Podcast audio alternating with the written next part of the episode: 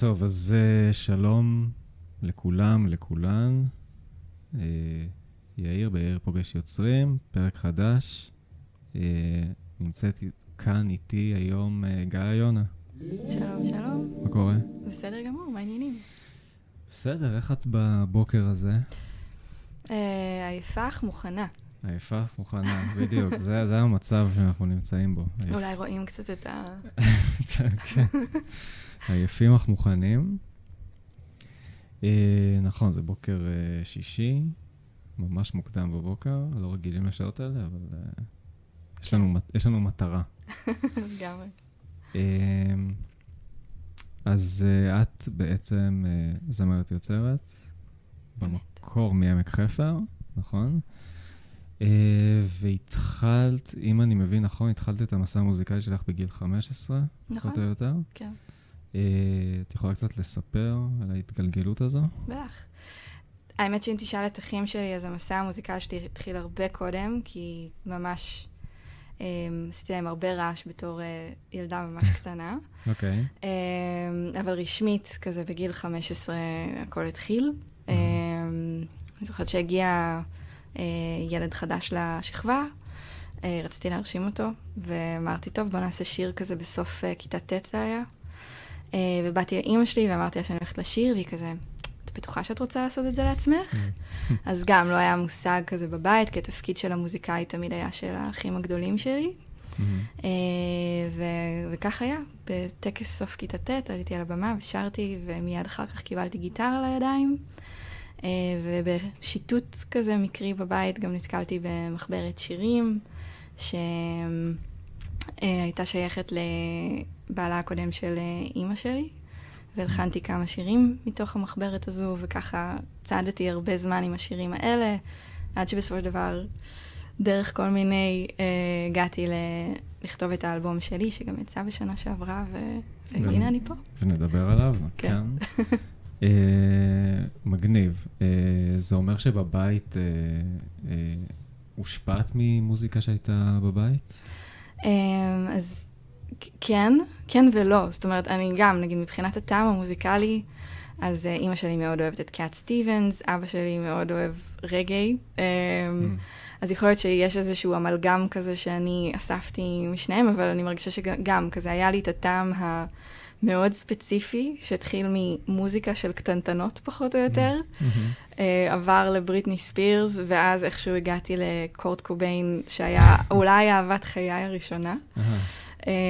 ומשם לג'ף בקלי, ולאחרונה זה כזה יותר אינדי-אמריקאי, פיבי ברידג'רס, קורטני מארי אנדרוס, כאילו כל מיני, אדריאן לנקר, כאלה שמות. אבל כן, זה היה נטוע בשילוב של המורדים, בריטני ספירס, ובסופו של דבר גם נירוונה. זה יפה, זה יפה להגיע מלעבור את הדרך הזאת. כן. אוקיי, ואת מזהה שההשפעות האלה נכנסו לשירים שאת כותבת, שכתבת?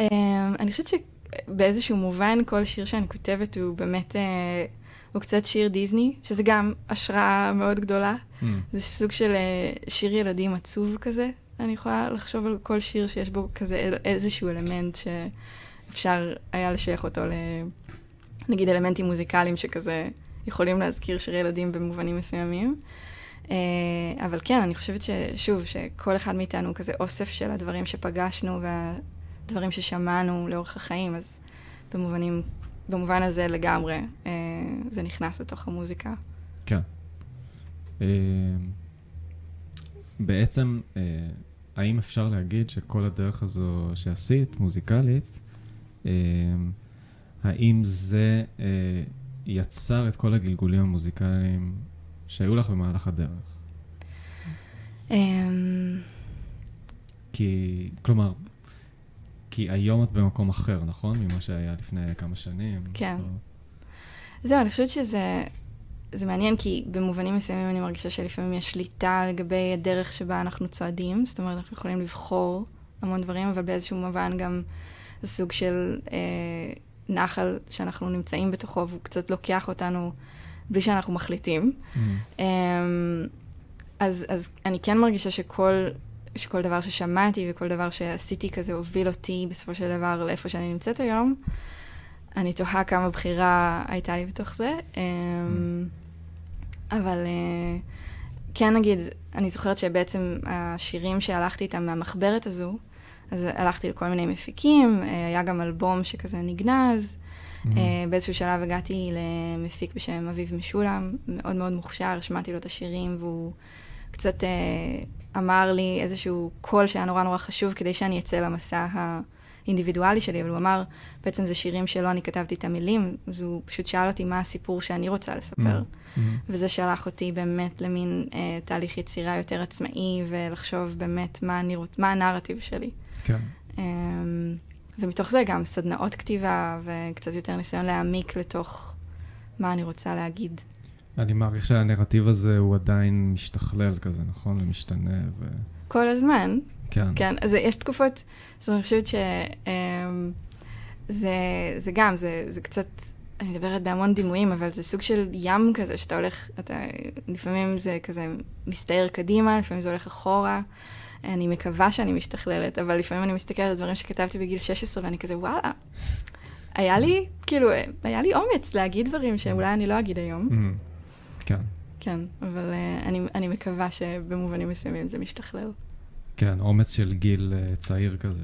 או חוסר מודעות משווה. או חוסר מודעות, נכון, אבל כן, אבל אם נלך לאספקט יותר חיובי אולי, שהרשית לעצמך כנראה. כן, כן.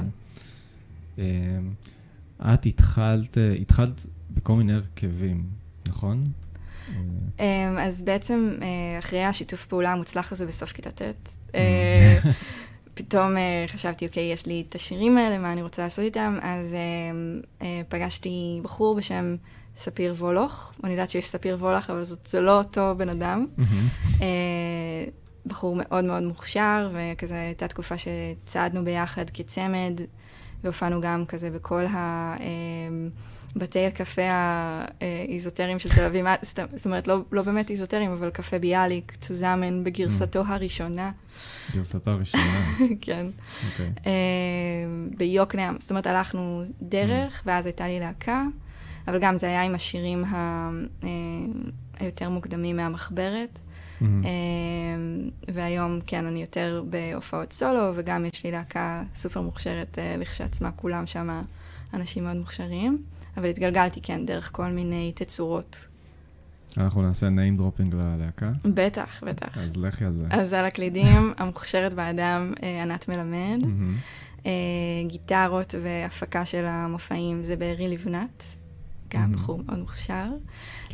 בס וקלידים זה נועם דורון, שאני כמובן מעריכה מאוד, ושקד קליין על כלי הקשה וטופים, וכל דבר שצריך לתת קצב, הוא הבן אדם. הוא על הקצב.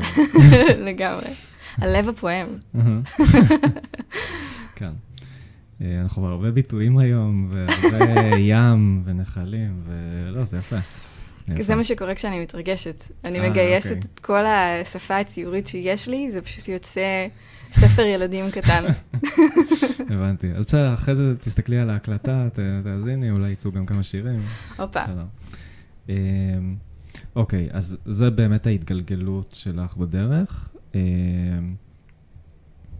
ולפני שנעבור לשיר, ואחריו נדבר גם על האלבום שלך, רציתי לשאול לגבי, אם כבר שיתופי פעולה, הייתה לך תקופה שניגנת עם חמי רודנר. נכון.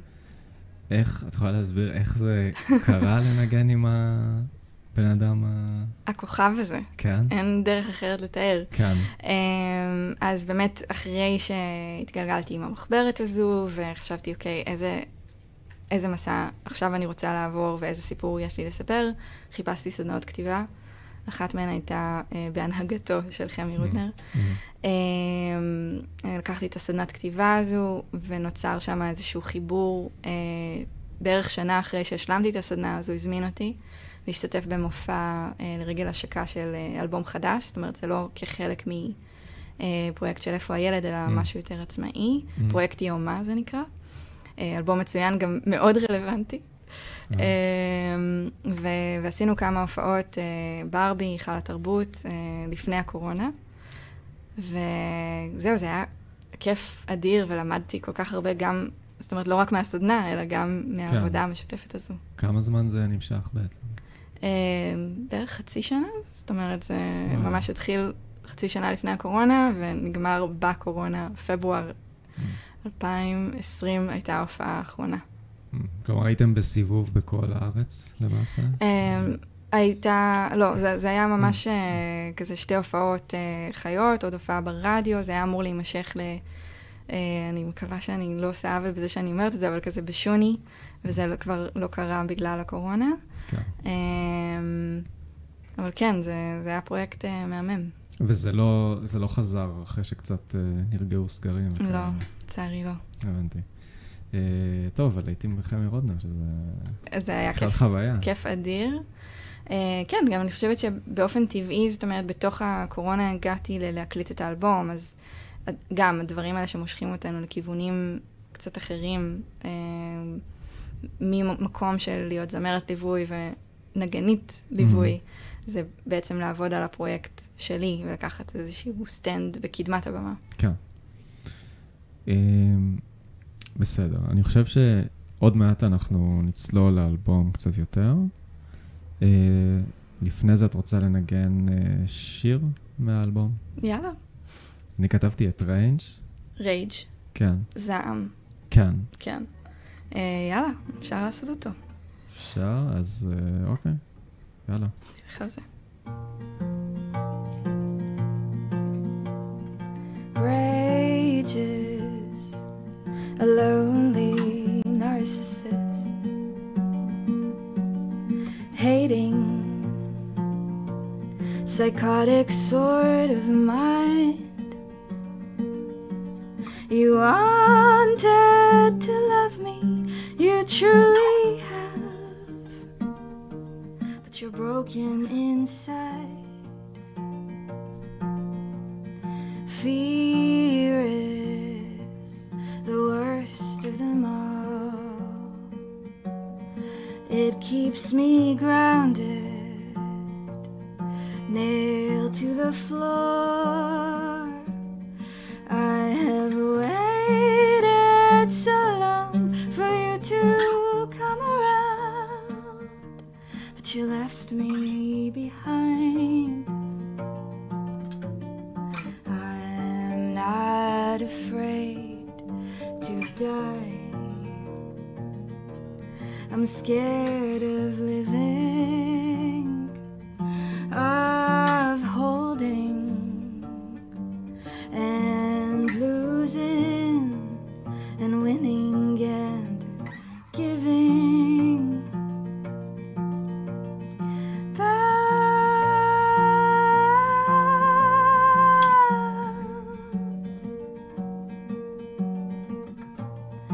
Ba ba ba ba.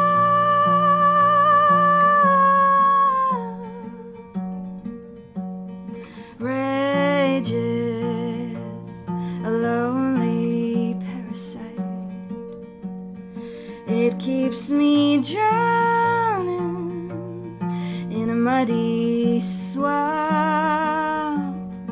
I have waited so long for you to pull me out. There was no hand in sight.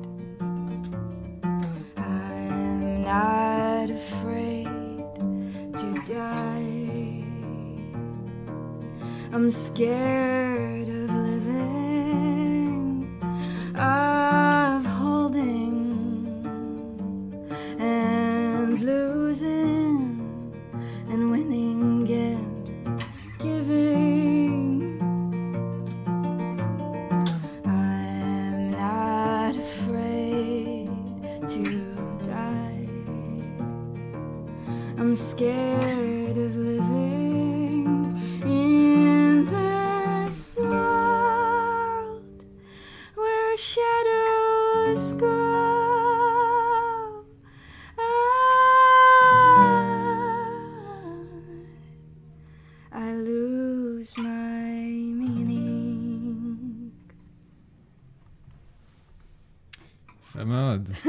תודה, תודה.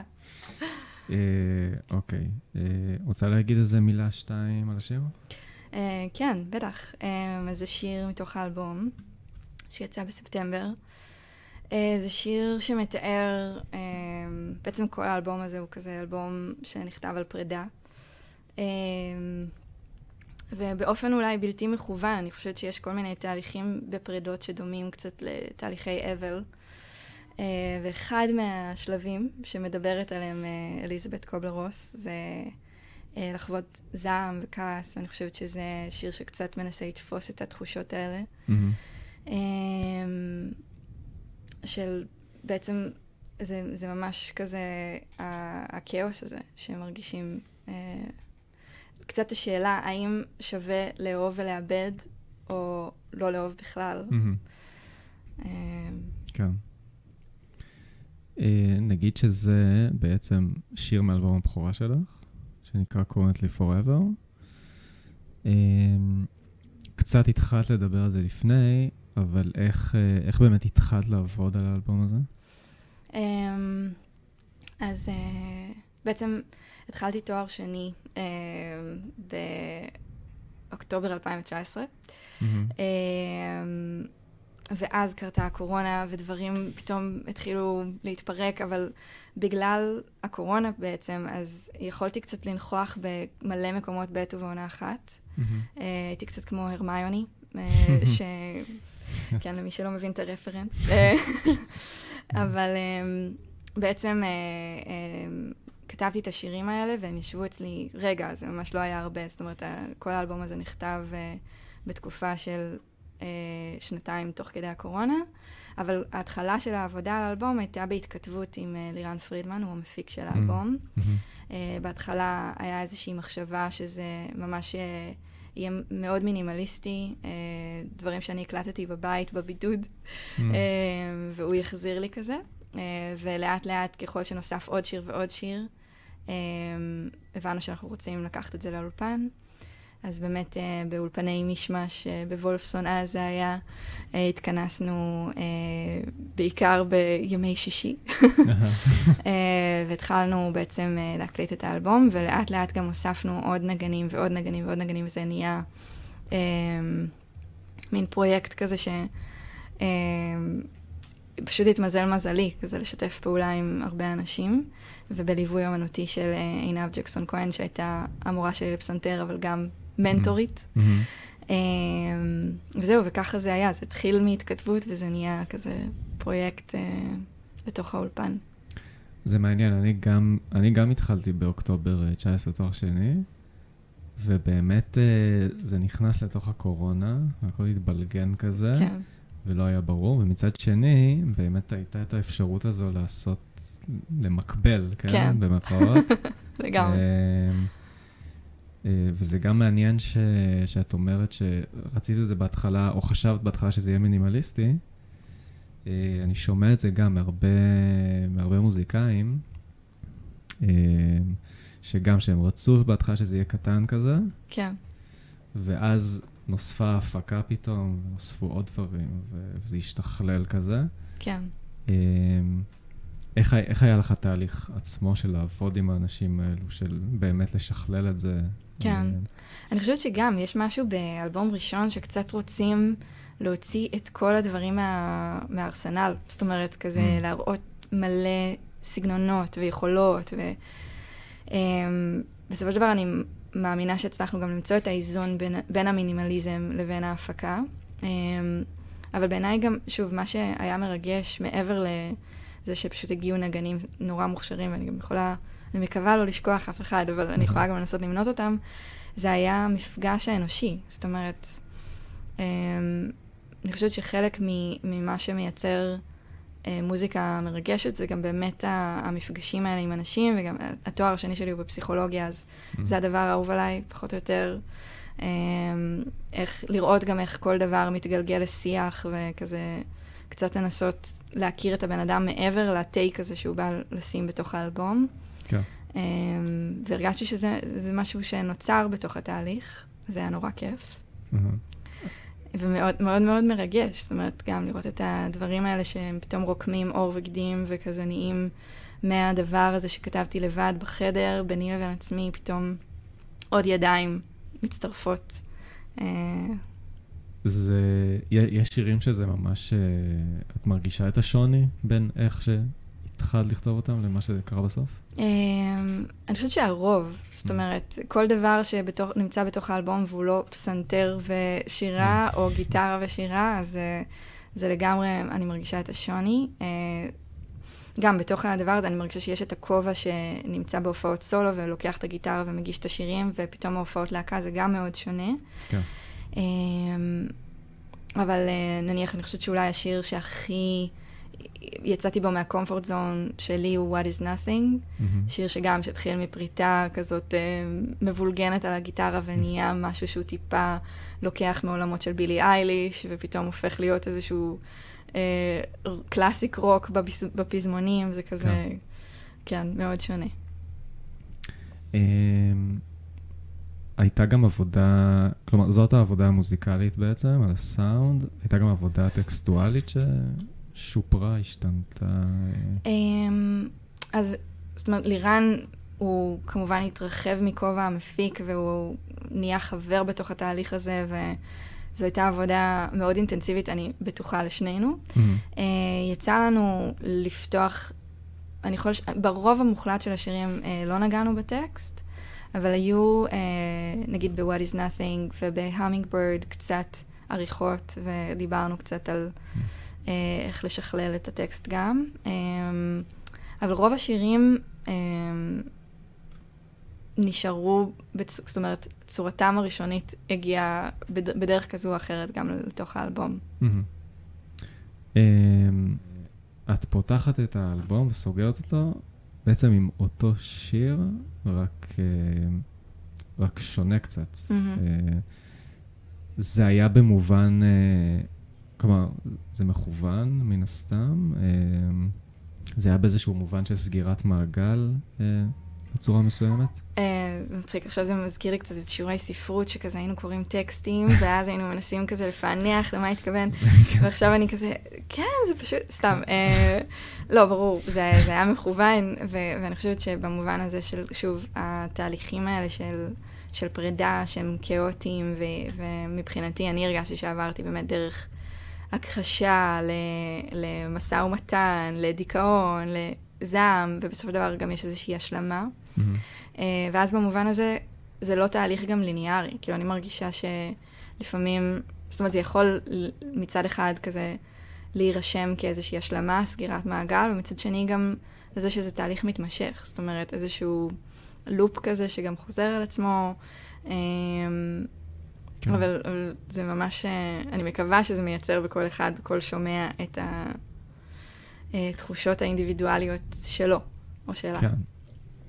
אה, כן, אני חושב ש... אני חושב ששמים, שמים לב לזה. אה, כמובן, בגלל זה גם כתבתי את זה, כי זה, זה היה לי מורגש.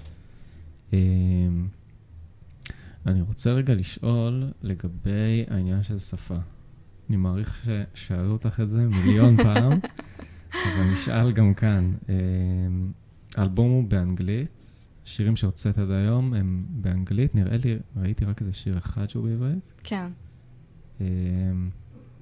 זה כי את מתחברת יותר לאנגלית, או קל לך יותר בשפה הזאת? או... אני מאוד אוהבת שפות באופן כללי. אני חושבת שבשפה עצמה יש מוזיקה. אני, שוב, אני מדברת בעברית, חולמת בעברית, ובאמת גם יש לי עוד חומרים בעברית שלא הוצאתי, שאני מקווה שגם ימצאו את הדרך החוצה, אבל ספציפית פשוט הסיפור הזה הגיע אליי באנגלית. אני חושבת שגם מבחינת, אולי גם יש משהו יותר קצת, קצת יותר קל אולי לפעמים להגיד דברים מסוימים באנגלית, יש שם איזשהו אלמנט שמתחבא מאחורי משהו, ועברית זה מאוד חשוף, לפעמים מרגיש. אבל uh, במובן הזה פשוט באמת המצלול של השפה עצמה והסיפור שהגיע בשפה הזו. Um,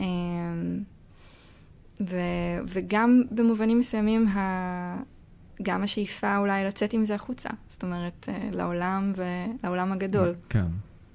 Uh, אבל את לא, זה לא שאת פוסלת שירים בעברית, אם ייצאו, כלומר... אני אקבל אותם בחיבוק גדול, כן, לגמרי. אני, אני חושבת שיש בי משהו שאולי גם רוצה לעבור, לבחור בזה קצת.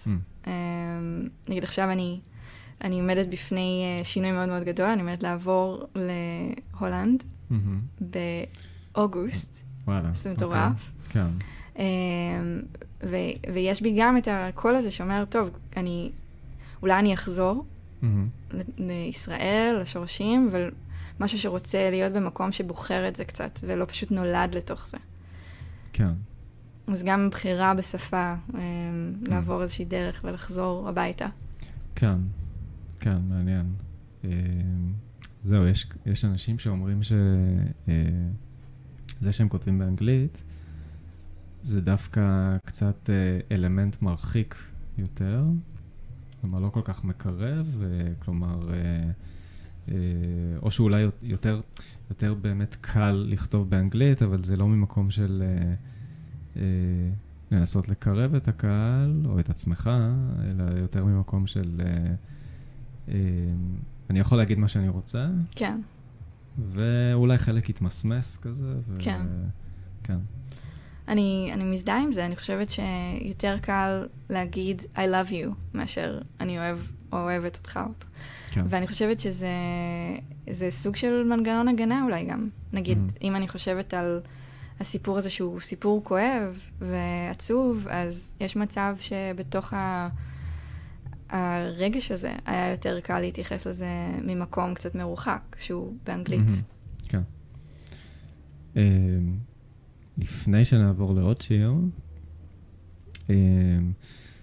תקני אותי אם אני טועה, את השתתפת באיזושהי תוכנית, אנחנו רגע עוזבים את האלבום, את השתתפת באיזושהי תוכנית שנקראת תוכנית סינתסייזר. נכון. את יכולה להסביר במילה או שתיים? בטח. מה זה בדיוק? אז סינתסייזר זו תוכנית שבעצם זה אקסלרטור למוזיקאים, זה כזה מונח ששאוב מתחום ההייטק, אבל סוג של מקפצה.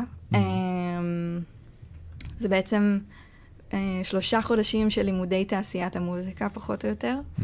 אה, נפגשים אחת לשבוע, אה, מדברים קצת על הצד הנסתר, מאחורי הקלעים, אה, מרקטינג, שיווק, אה, נפגשים עם מוזיקאים אחרים, שגם עוברים דרך התהליך הזה, דרך הצינור. ואני חושבת שזה גם ה... הדבר, ה... שוב, אני מאוד אוהבת מפגשים, והחברים שיצאו לי משם, וה... תיבת תהודה הזאת, של לשמוע סיפורים דומים ודרך דומה, זה היה mm-hmm. פשוט זכות גדולה. וגם יש תהליכי מנטורינג בתוך זה. נניח, מי שהייתה המנטורית שלי זאת רותם אור, תותמו. Mm-hmm. אז קצת לשמוע גם על אנשים שעשו דרך ואיך הם עשו אותה, וזה קודם כל מרתק. כן. ומאוד שימושי גם. זה היה לפני הקורונה? תוך כדי. תוך כדי הקורונה, וואה. כי עכשיו אני בעצם חושפת לכל המעסיק שלי, לתואר שלי, לסינתסייזר שהייתי בכל כך הרבה מקומות. כן. בסדר. טוב, נראה לי נעבור לעוד שיר מהאלבום, ואז נמשיך. איזה, איזה שיר זה יהיה? יש לך ניחוש? אני, אני מנחשת שזה ריינבוס. איזה קטע, מטורף, אמרת את זה. בסדר, יאללה, אז נעשה את זה. יאללה.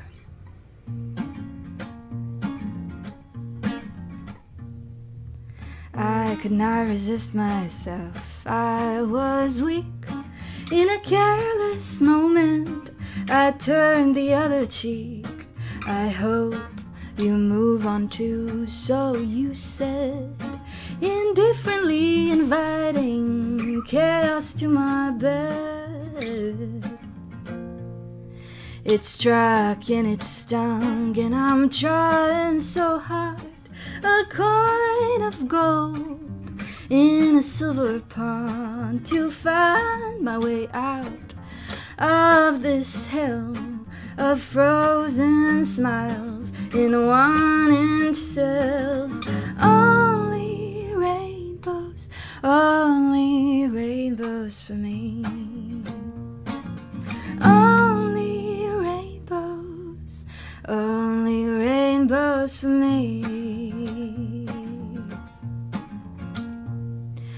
I did not anticipate this blow, you see. I thought you'd always have a warm spot for me. In your room, on your couch, in your head, in your heart. I guess that in the end I wasn't as smart. Only rainbows, only rainbows for me. Only rainbows, only rainbows for me. Mm-hmm. Mm-hmm. Mm-hmm. A cloud of lightning to a satellite T V. I hit the floor and you stepped on me, and I'm trying to pick myself up again, to cast you out, remove you from my skin. Only rainbows, only rainbows for me.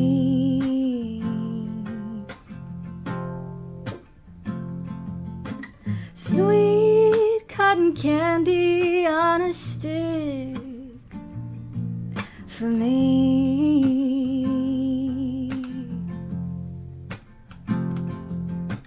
Unicorns and butterflies and silver lines waiting for me.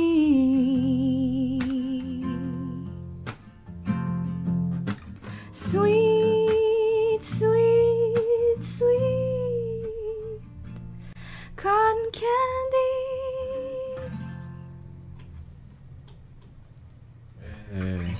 יפה, יפה מאוד. תודה. אוקיי. אז ככה. עד עכשיו היו שאלות קצת יותר, שצוללות קצת יותר פנימה, וכזה לקראת סיום, יש איזה חלק יותר קליל קצת של דברים. אני טועה איך נעשה את זה, אם נעשה קודם את ה... בואי, אוקיי. אוקיי. ככה. יש את החלק הקליל. כן. אבל יש גם עוד שיר שחשבנו שתעשי, נכון? נכון. נעשה את החלק הקליל ואז שיר? כן. כן. נשמע לי טוב. כן. בטח, נחת. כן. אוקיי. מוכנה לדבר הזה? בטח. I was born ready. אני עייפה ומוכנה. אוקיי. איזשהו שיתוף פעולה אחד שאת ממש חולמת עליו. פיבי ברידג'רס. כן. אוף, להתחתן איתה. כן. כן, את ממש... כן. הגיעה כמו... אני לא יודעת, אני... שומעת שמה את האלי עוצמית, שזה mm. גם השראה מאוד גדולה, אבל אני חושבת שהיא פשוט הצליחה ללכוד משהו כל כך יוניק, טקסטואלית, ובהפקה ובמוזיקה, זה כן. במקרה נחשפת אליה? אה, כן, אני חושבת ש... זאת אומרת, אני, אם אני לא טועה, אז השיר הראשון שמעתי היה Motion Sickness, mm-hmm. שזה כמובן שיר מצוין, אה, ו... והתגלגלתי לאלבום הראשון, לאלבום השני, ובאובססיה מאוד גדולה לכל דבר שהיא מוציאה. וזהו, זה פשוט שיעור בכתיבה ובהפקה ובסאונד. שיר אחד באנגלית ושיר אחד בעברית, שאת ממש חורשת עליהם לאחרונה. טוב, אז... אני אמשיך עם הקו של פיבי ברידג'רס, ואני אגיד שבוי ג'יניאס, שזה פרויקט שמשתתפת בו, הוציאו אלבום, ואני ממש ממש אוהבת את Not Strong Enough, וחורשת עליו כהוגן. ושיר בעברית, אז אלמגוב הנהדרת הוציאה אלבום מצוין, פשוט מעולה, ובין האצבעות, שיר שאני ממש ממש אוהבת. כן, אלבום מדהים. האם יש איזושהי הופעה בארץ, בחו"ל, מקומי, משהו, שממש חייבים ללכת אליה? מלא, כולן, שילכו לכולן. לכולן. אבל האמת שגם לפני הקורונה יצא לי לטוס במיוחד לליון כדי לראות את בון איבר. וזה באמת ספקטקל משוגע, ואני ממליצה בחום. ומי שלא יכול להרשות לעצמו, אז יש האמת הופעת מחווה לבון איבר עוד מעט. באוזן, ב-עשרים ותשעה לחמישי. עשרים ותשעה לחמישי, כן. מגניב, אז מי שלא ראה אז...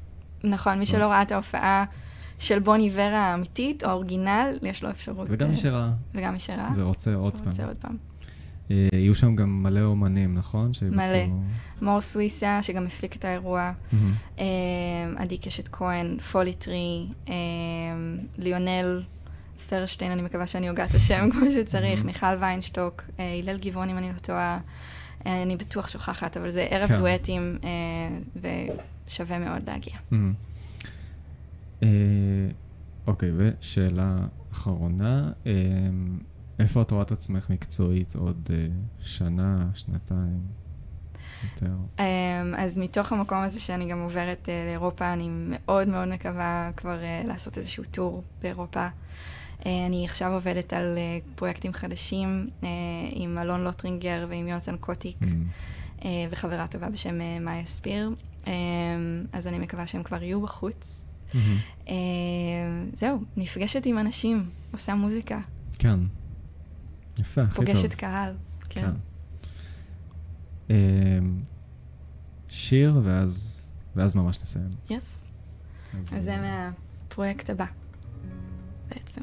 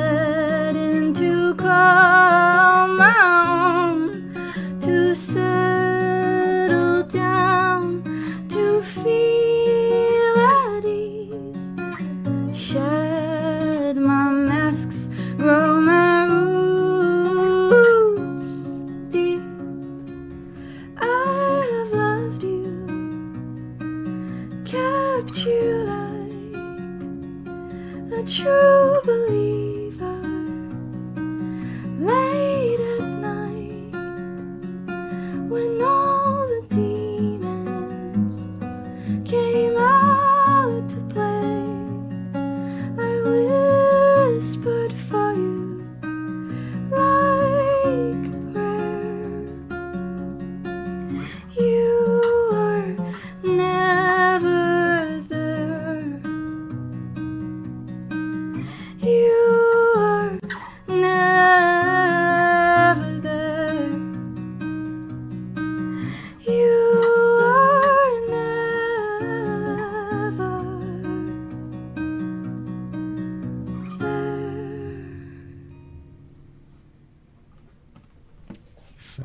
יפה מאוד, ממש.